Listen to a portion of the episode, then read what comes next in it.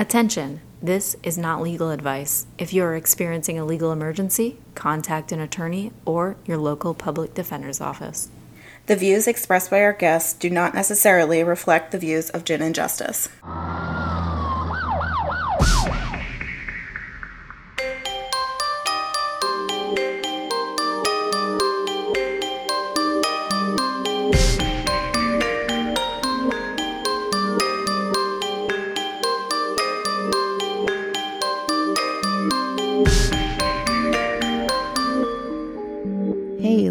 About justice. Hey, I'm Justine. And I'm Amanda. Welcome to another legal brief with Gin and Justice. Let's talk about the assault on democracy. I mean, which one? I have one too, kind of. Oh, yes Oh, and do? no. Well, Oh. you go first. You go first. I want to talk about what happened in Tennessee last night. When this comes out, it'll be last week. What happened in Tennessee last week? This country is turning into a fascist hellscape and it's becoming alarming as fuck. So, after the tragic shooting in Nashville, thousands of children, teens, marched on the Capitol to the House of Representatives while they were in session and demanded they do something. And three Democratic lawmakers were trying to speak for them, for their constituents, and were silenced. Their mics were cut. So, as soon as they went into recess, the three of them pulled out bullhorns and started protesting with the teenagers to speak for them because their voices needed to be heard because that is their jobs. Representatives Justin Jones, Justin Pearson, and Gloria Johnson. So the Republicans didn't like it. The speaker went on the national news and compared them to insurrectionists. Then they voted to expel two of the three of them. You'll never guess which ones got expelled. I'll let you know. It was the two young black ones. The 60 year old white lady narrowly survived the vote. Yeah. And the question, the, the way that they were spoken to was fucking vile. It was racist, like blatantly and disgusting.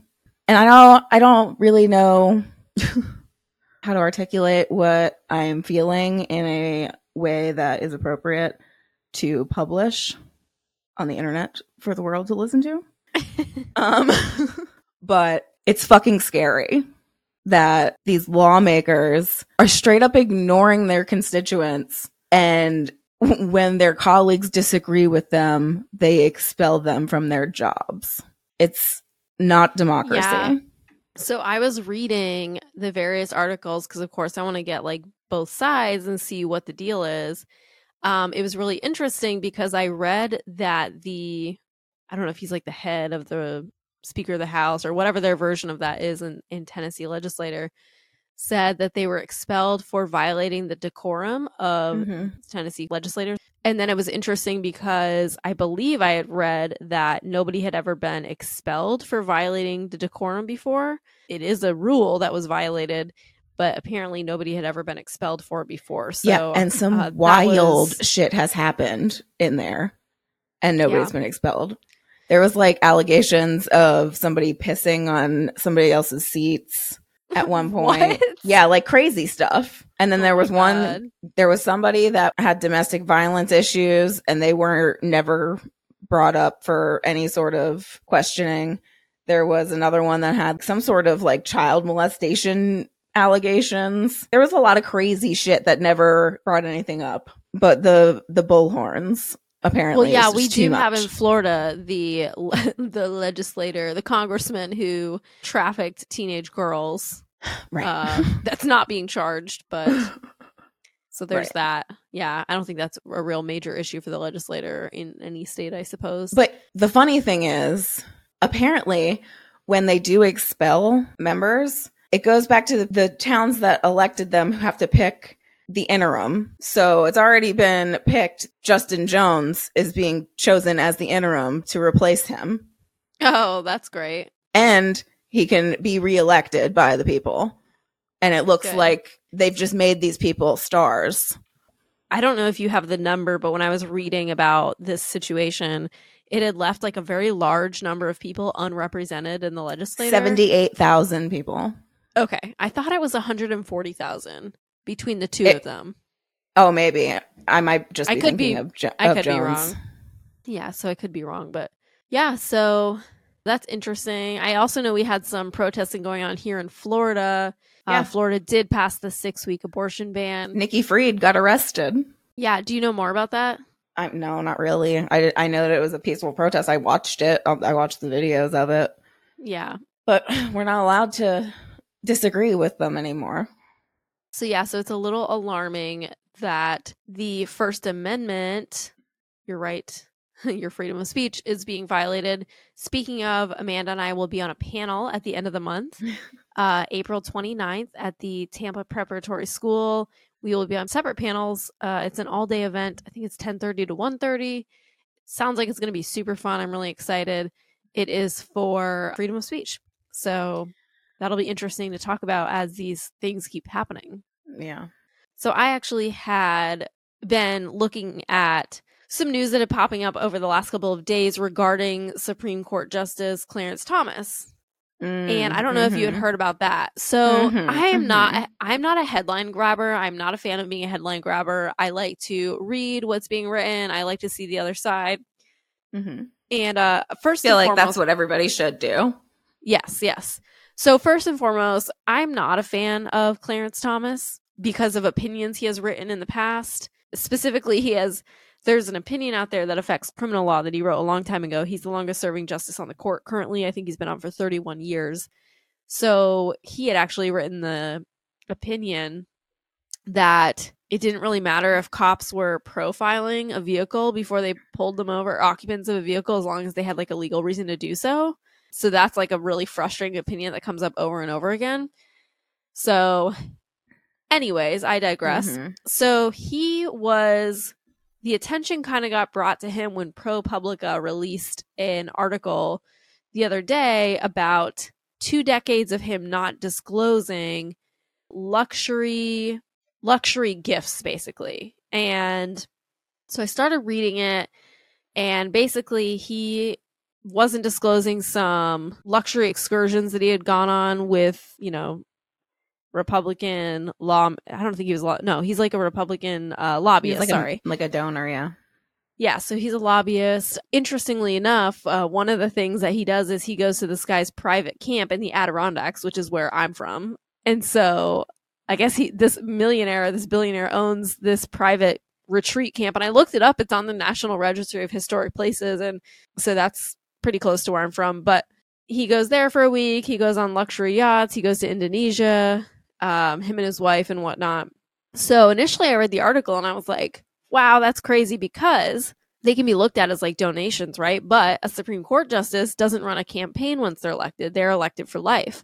And Mhm. so I'm like, what does this dude need donations for? Because they're like swaying his opinions or whatever. Right. So I actually read another article today. Apparently, you don't have to disclose, and I forget the wording, but like elected officials don't have to disclose personal excursions that are like basically with their friends or whatever, which is what he's alleging. The other thing too is that apparently They don't have to. There's like no ethic commitment well, for them well there is, there is, but this didn't fit in the category. Although very recently the rules changed. And so when he gave a statement on it, he was like, Yeah, the rules just changed and I intend to comply. And, you know, as far as I knew, and I had been advised by my colleagues and other members of the court, is we don't have to disclose, you know, personal excursions if it's like with friends or whatever and it's not, um, you know, related to anything. So uh, this is why I don't like to be a headline grabber. I do think it's Yeah. messed up. However, the rules did just change. So he hasn't failed to disclose as of yet because the rules literally just changed. Right. I Uh, mean, I understand that the he's not breaking rules, but it still sucks because that guy's fucking money is probably swaying his fucking opinions in the direction well, of whatever yeah. fucking crazy, wacky, rich guy fucking way he wants it to Right. be. yeah. So it'll be interesting. This is obviously developing. So people are calling for his impeachment.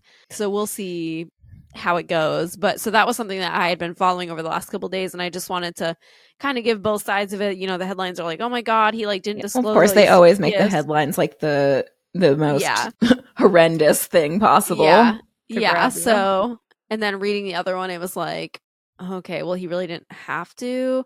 So, you know, I don't think they're going to go for any type of impeachment or anything No. like that. But it'll be interesting to develop and and look into, and so we'll see how that goes. Um, on today's legal brief, I wanted to bring us back to what we haven't done in a while, and that was kind of cover courtroom basics or courtroom terms. And, you know, based on I think what we've talked about in the past, I really wanted to just kind of go into really common closing argument objections.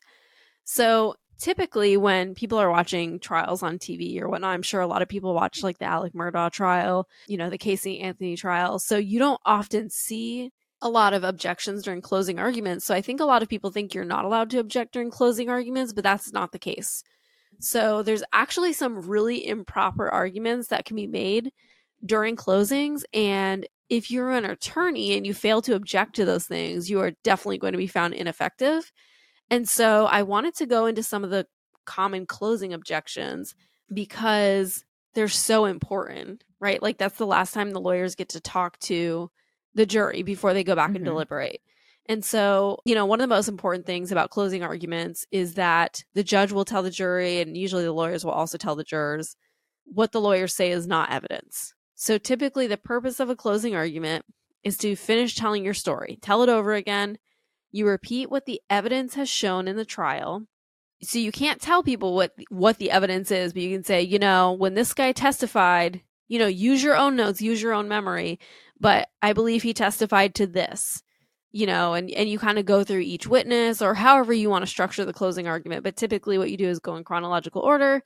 You kind of go through each witness and and the things that you want to point out whether they contradicted themselves, whether they have a bias, you know, all of those things, anything that came out during direct examination, which is when the uh well, typically it's the prosecutor because they're the ones putting on the most witnesses, but but there can be witnesses on defense that are direct. It's whoever's witness it is. It's called direct and then the opposite party is called cross examinations. So that's really the purpose. And then again, this is probably pretty basic. Most of you probably know this, but the prosecutor gives the first closing argument. The defense attorney then gives their closing argument, and then the prosecutor gets to go up for a rebuttal as long as they part. reserve that I think time. it's really, I think it's bullshit. Yeah. So one of the important things about rebuttal is that they can only respond to what the defense attorney said. They can't add more stuff that they forgot in their first closing. So that's really important. So if the prosecutor in their rebuttal starts going into things that were not brought up Mm. by the defense attorney, you can object to that as a defense attorney. So that's one important objection. So one of the first main objections that is super important for lawyers to know is do you remember do you remember that movie A Time to Kill with Matthew McConaughey? and- I never saw it, but I have heard about it. Okay. So there is a scene for those of you who have seen it towards the end where Matthew McConaughey is defending his client who is I think you mentioned with- it on the show once recently.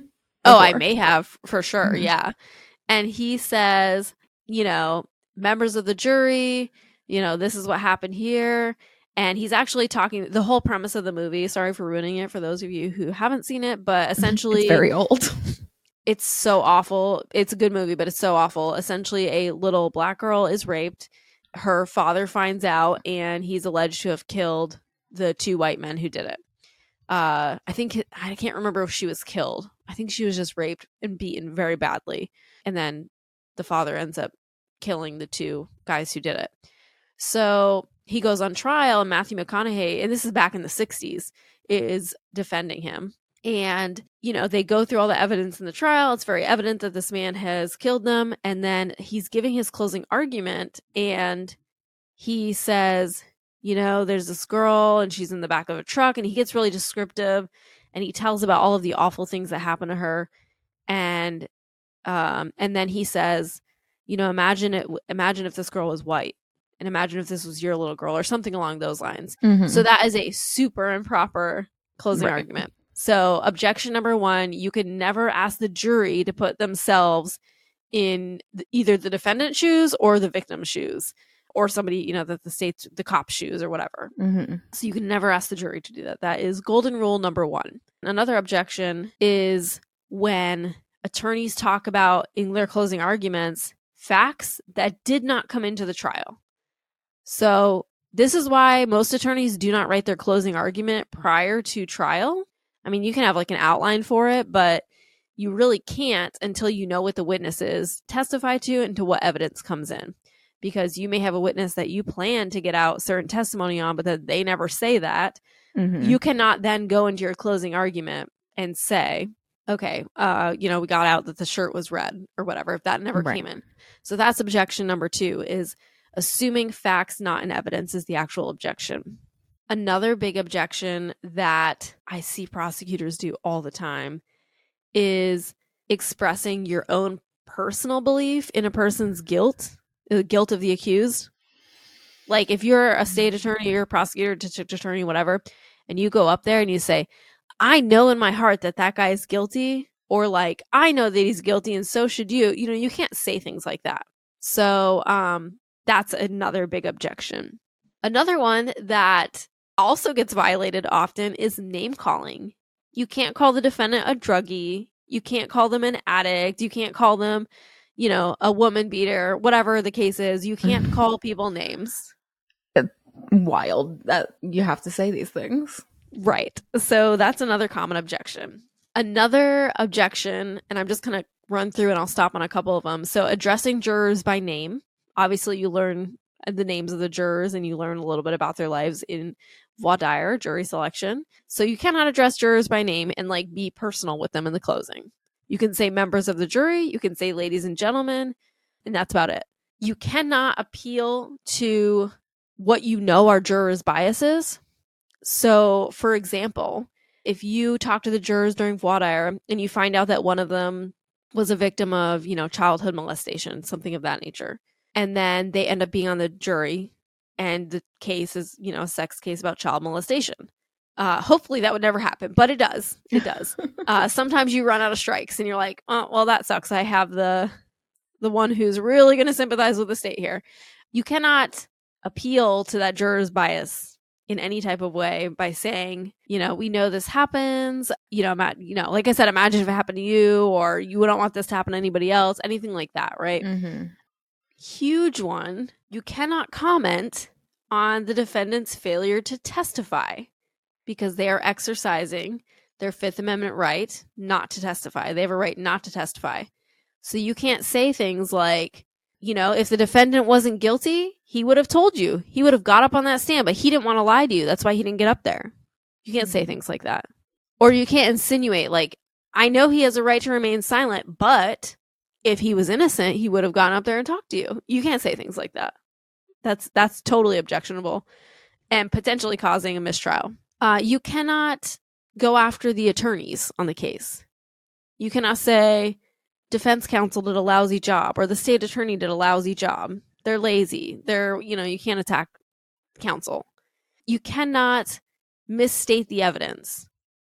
So that seems like common sense, but I was gonna say all of these seem like common sense to me. Right. And that's why they should be obje- objected to, but they happen. They happen. People don't object and, you know, that's it is what it is. So yeah, you can't misstate the evidence, you can't exaggerate it. So, you know, if somebody has 14 grams of meth, you can't exaggerate it and say he had like, you know, Yeah, like 20 pound. grams. yeah, exactly. He had like a pound of meth. You know, you can't say things like that.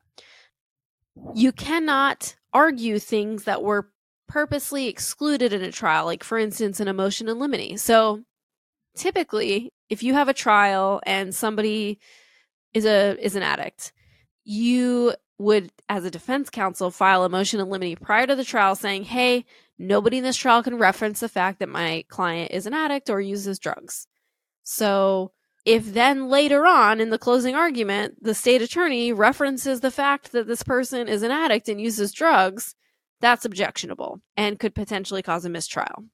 Misstating the law. You cannot misstate the law. You can't say, you can't make up your own definition for reasonable doubt or make up your own definition for what a dwelling is. Like you have to these seem like common sense, but they haven't. They did It's wild. they do. Yeah. Another big one that I see that doesn't get objected to a lot is the personal opinion on the case or on witnesses.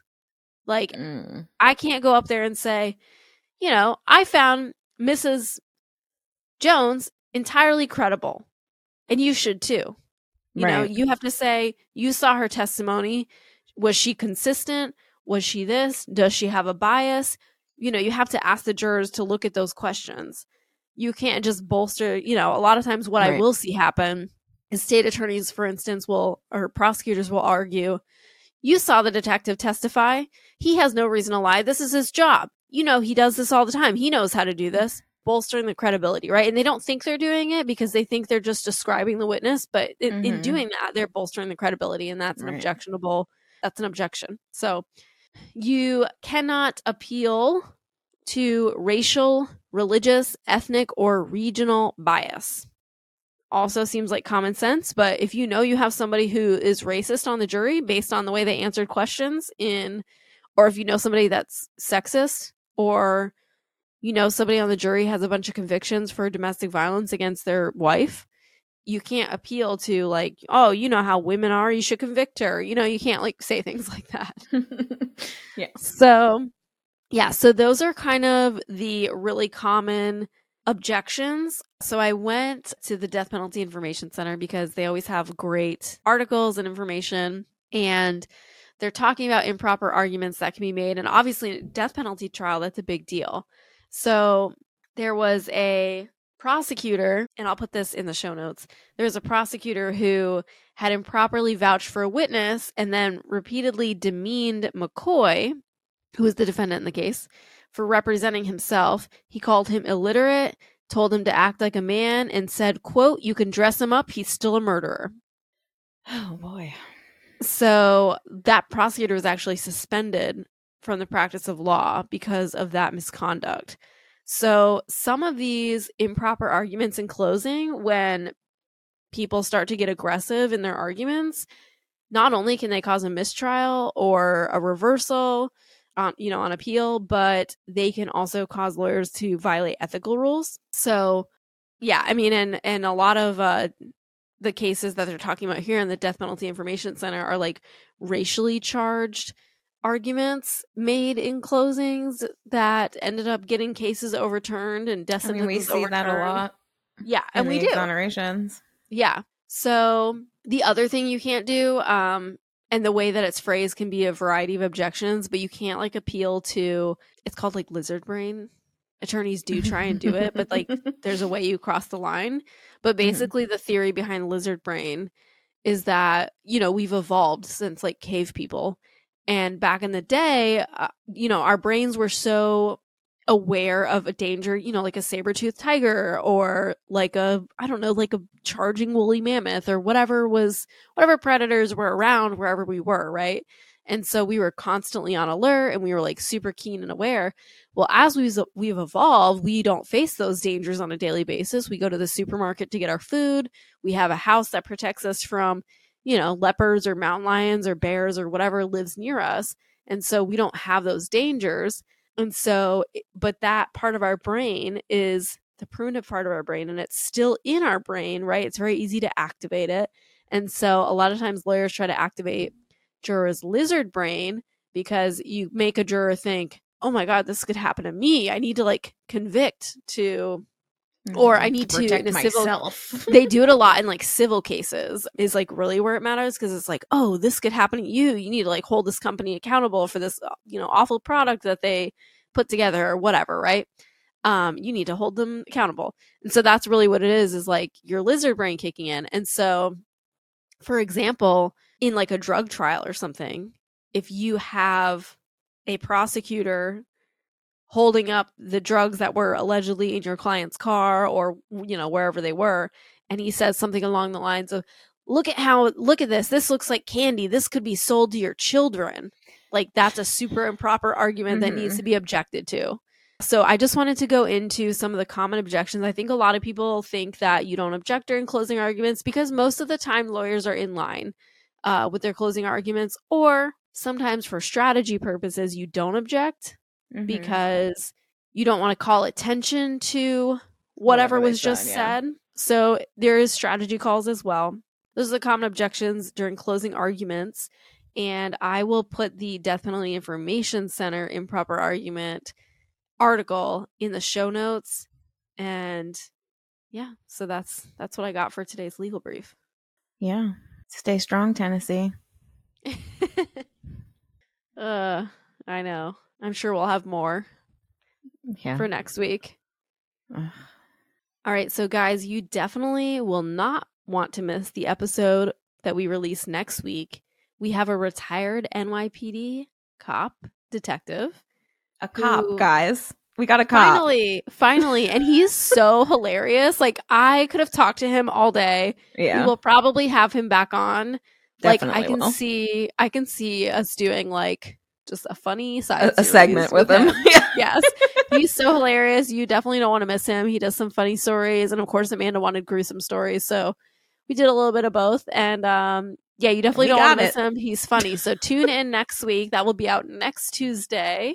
So we're excited to get that to you. And we'll see you next time on Gin and Justice. All editing for Gin and Justice done by Gin and Justice Podcast. Artwork by Justin Cardone. Photography by Kimber Schwakey. We'll see you next time on Gin and Justice.